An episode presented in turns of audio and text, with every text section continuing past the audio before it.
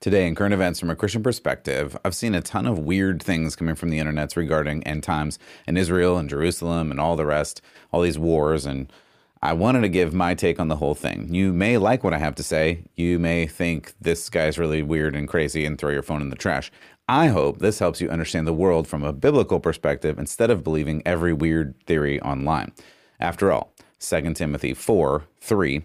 For the time is coming when people will not endure sound teaching, but having itching ears, they'll accumulate for themselves teachers to suit their own passions and will turn away from listening to the truth and wander off into myths. I'm Matt Odegaard, and this is Church Public.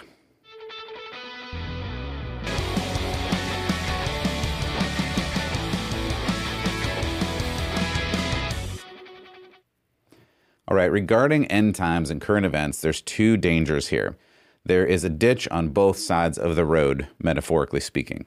On the one side, you may pick a random Bible verse and compare it to current events, saying that this will lead to Jesus coming back next Tuesday at 4 p.m. And the answer is no, that's not how any of this works and we'll actually look at the biblical reason for why. The other side of the ditch, though, is ignoring this whole thing, thinking it doesn't make any difference at all, which of course it does. And this attack and this war and any war of consequence does matter and it does have ramifications. It does have consequences into the world as we live. So we need to figure out how to think biblically about the end times. So I wanted to give you several points to consider as we think about it. First, Jesus said, No one knows the day of his return. This is rather important, and we need to make sure that we understand that. This is Matthew 24, 36. Jesus himself saying, But concerning that day and hour, no one knows, not even the angels of heaven, nor the Son, that's Jesus talking about himself, but the Father only. So it's really important to understand that Jesus reminds us we don't know when this is going to happen. So to say it's next Tuesday at 4 p.m., we can't say that. Jesus himself said, We can't say that. Secondly, Jesus' return could be any moment. This is actually good news, and we'll talk about this more in a moment. But this is all over the place. 1 Thessalonians 5 2, Hebrews 10 23, 2 Peter 3 10, etc., etc. It's all over the New Testament. Here's just one of them 1 Thessalonians 5 2.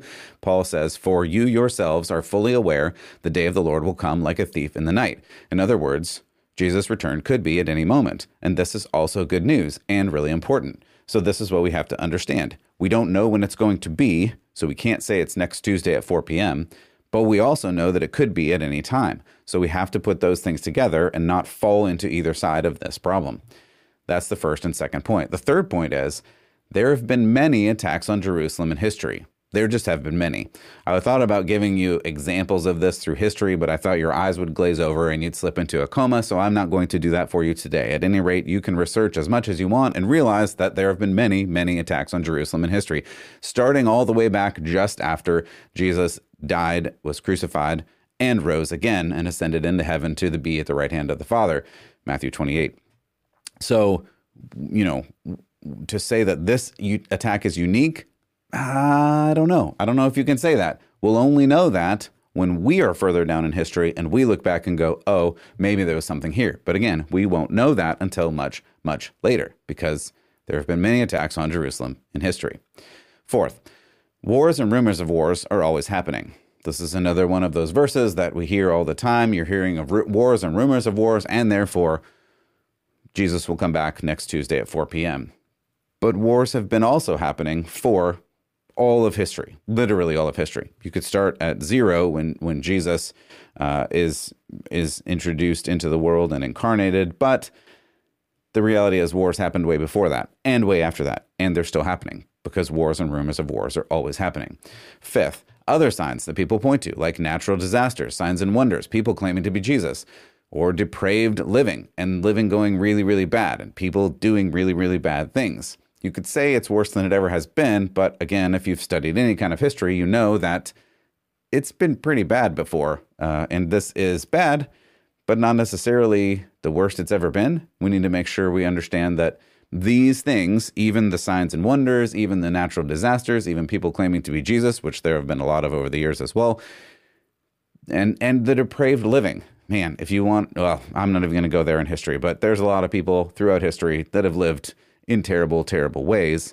So we can't say this is the worst ever. Although as we all know, it's pretty bad. Sixth, this is a word, this is a biblical word, and I try not to use like super, super complicated biblical words because the biblical scholars, if you're looking at the books behind me, if you're just listening, there's books behind me, and the people that write these books in these books behind me use really, really big words. And one of those words happens to be hermeneutics. And hermeneutics is one of those words that we just don't talk about very often. At least I don't because it's a big word, and I want to make sure that this is understandable and we all know what we're talking about when we say these words because words make a difference and words matter. After all, what is a woman? But that's a topic for a different day. Hermeneutics is the principle of biblical interpretation. For example, we don't read the present into biblical history. We read the Bible for what it says, and then we move from the Bible out to where we are today.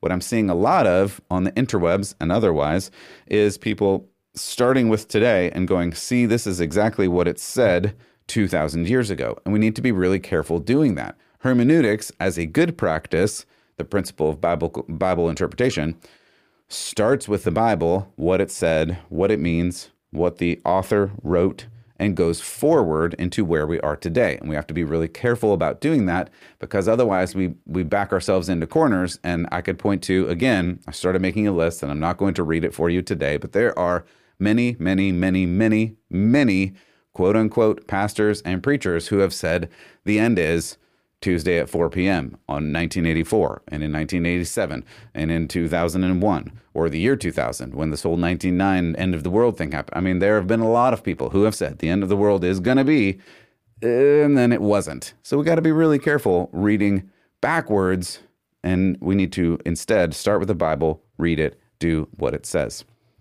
Seventh point apocalyptic literature. It's another big word. Apocalyptic just means end times, it just means uh, when there is a point in history where something changes. What we're talking about specifically here is when Jesus returns, which he will, which is good news.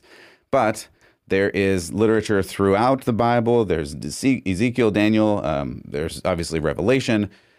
These show more how things are going to happen and not necessarily when. I know numbers theory, I know Jewish numbers theory, I know all of these things. You can say, well, what about the years and the times and the multiplications and all these things? Okay, okay.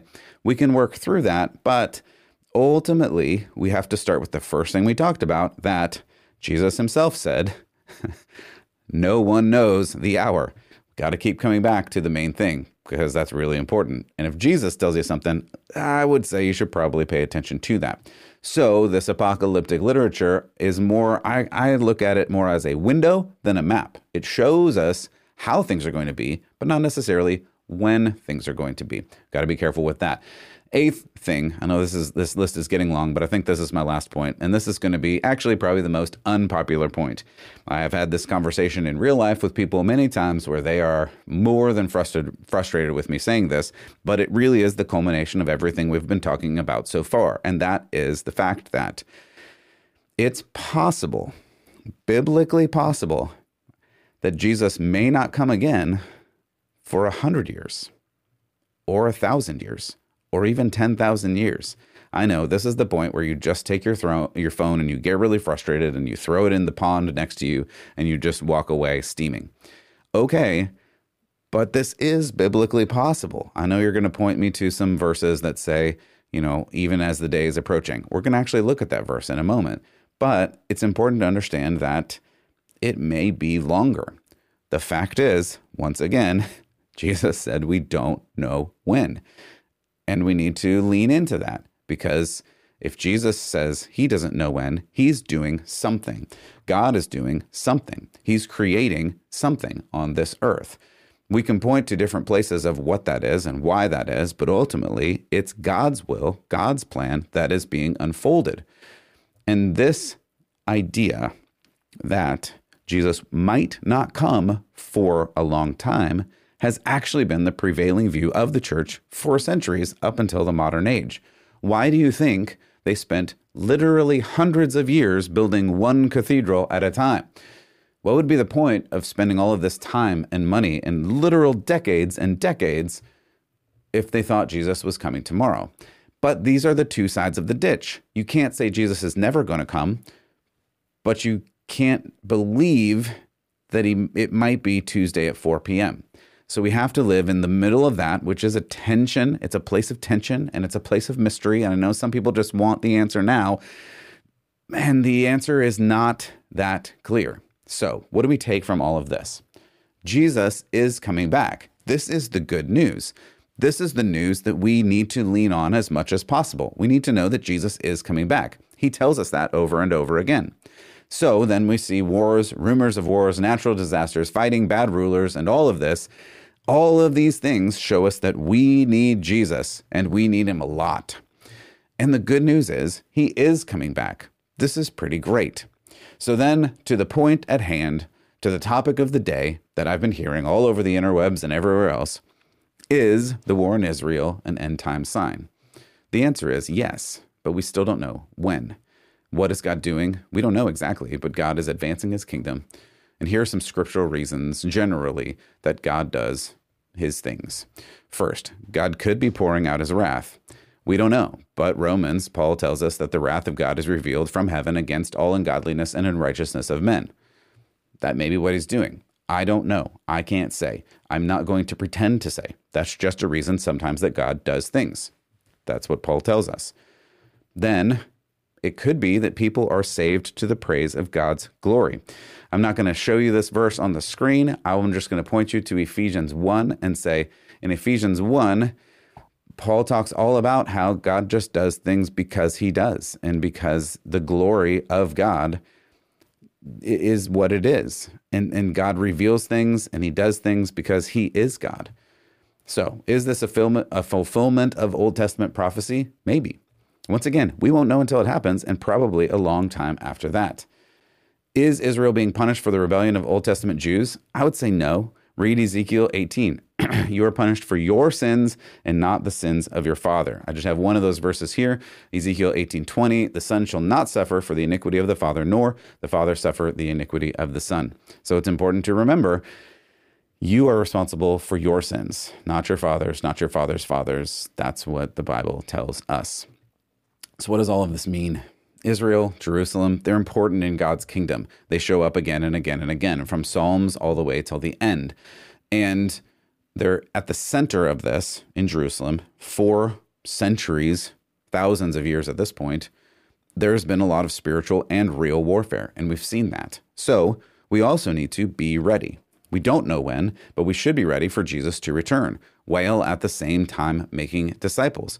Matthew 28. Again, a great verse, a great passage. You should read through that today. We need to know because that's what God has told us to do. And then finally, what I'd like to end on is that we need to connect with other believers. This really is the key that we need to do and, and do now. Uh, I'll read this out of Hebrews 10. Um, Therefore, let us hold unswervingly to the hope we profess, for he who is promised, for he who promised is faithful, and let us consider how we may spur one another on towards love and good deeds. Let us not give up meeting together, as some are in the habit of doing, but let us encourage one another all the more as you see the day approaching.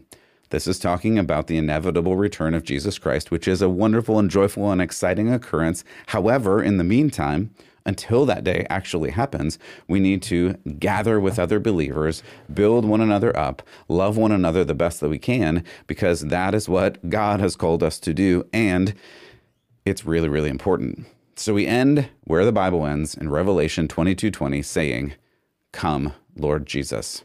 For Church Public, I'm Matt Odegaard, and as always, I hope that you will keep the faith.